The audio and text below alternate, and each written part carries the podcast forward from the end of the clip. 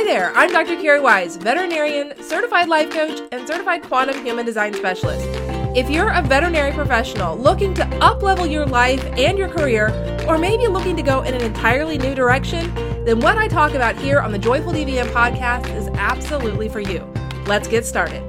Hello, my friends. Welcome to another episode of our Reflection Fridays. Today is Friday, December 8th, 2023. And today, what I want to talk about and what I want to share is something that I really noticed over the last week in practice that I think makes a big impact on the quality of the experience that all of us have as veterinary professionals. And it is just the reality that every single one of us, whether we are the those working in the veterinary profession, so the veterinarians, the veterinary technicians, assistants, receptionists, you know, kennel help, so on and so forth, or the clients that every single human that has anything to do with veterinary medicine, either on the provider side or on the service side, the receiving side, still has all kinds of stuff going on in their lives.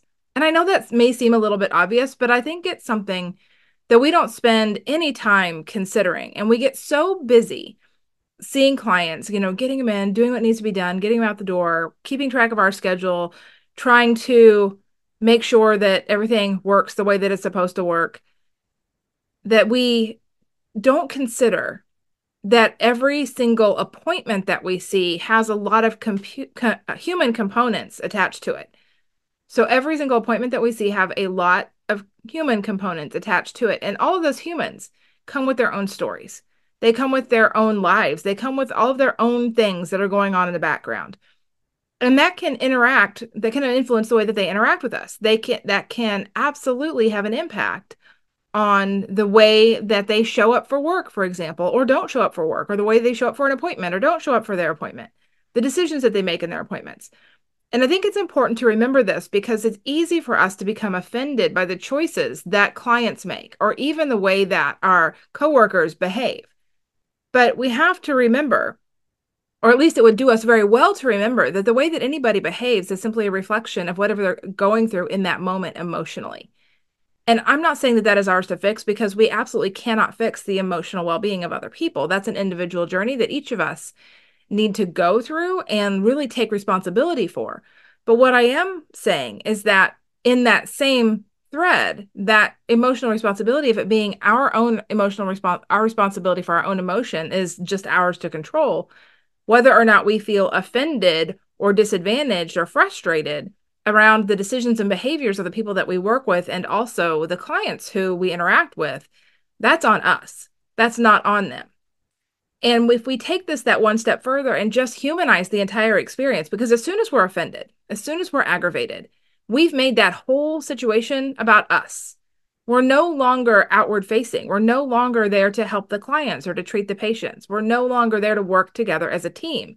As soon as we're frustrated and angry and feeling offended, or resentful, then we've taken the experience, we've completely internalized it and personalized it, and we have completely stopped considering that there are other humans with all of their own stuff in the same environment that we are, and they're probably just doing the best that they can do.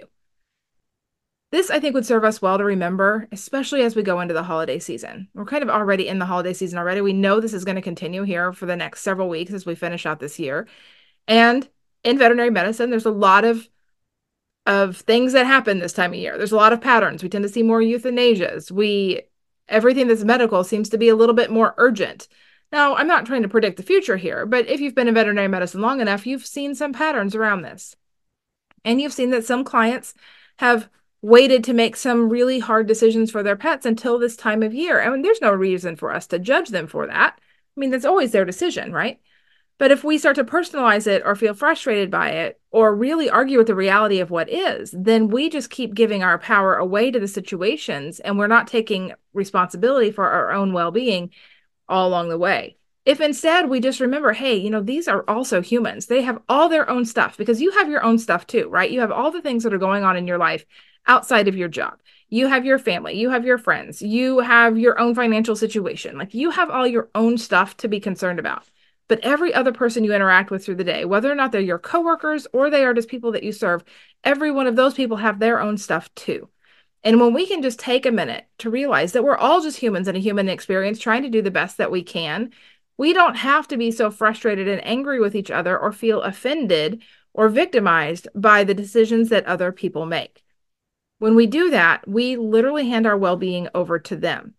And we believe that the events of the day and what the people say and do can ruin our days, whether those people are people that we work with or people that come in for our help. And the truth is that they can't. Nobody can ruin your day but you.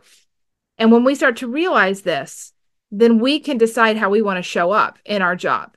And we can show up with an understanding that everybody who shows up at that facility that day has their own story and they may be so deep in their story and so deep in all the things that they're distracted by, the things that they have to worry about outside of that veterinary visit, that they aren't fully present in that moment.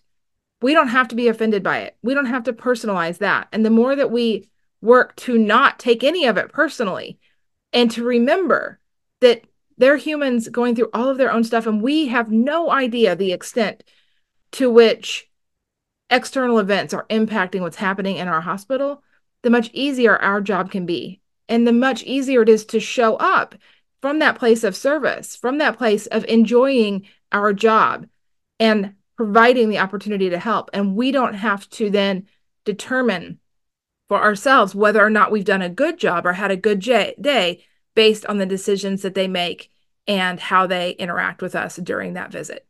So, something to think about as you go through these next few weeks that every human has a story the people that we work with and the people that we help who come in as clients. That story is going to influence the way that they interact with us. And we don't have to take it personally. We get to still decide how we are going to interact with them intentionally. And when we put intention behind all of our interactions, our days actually get better. All right, my friends, that's going to wrap it up for this week. I'll see you next week. Bye for now.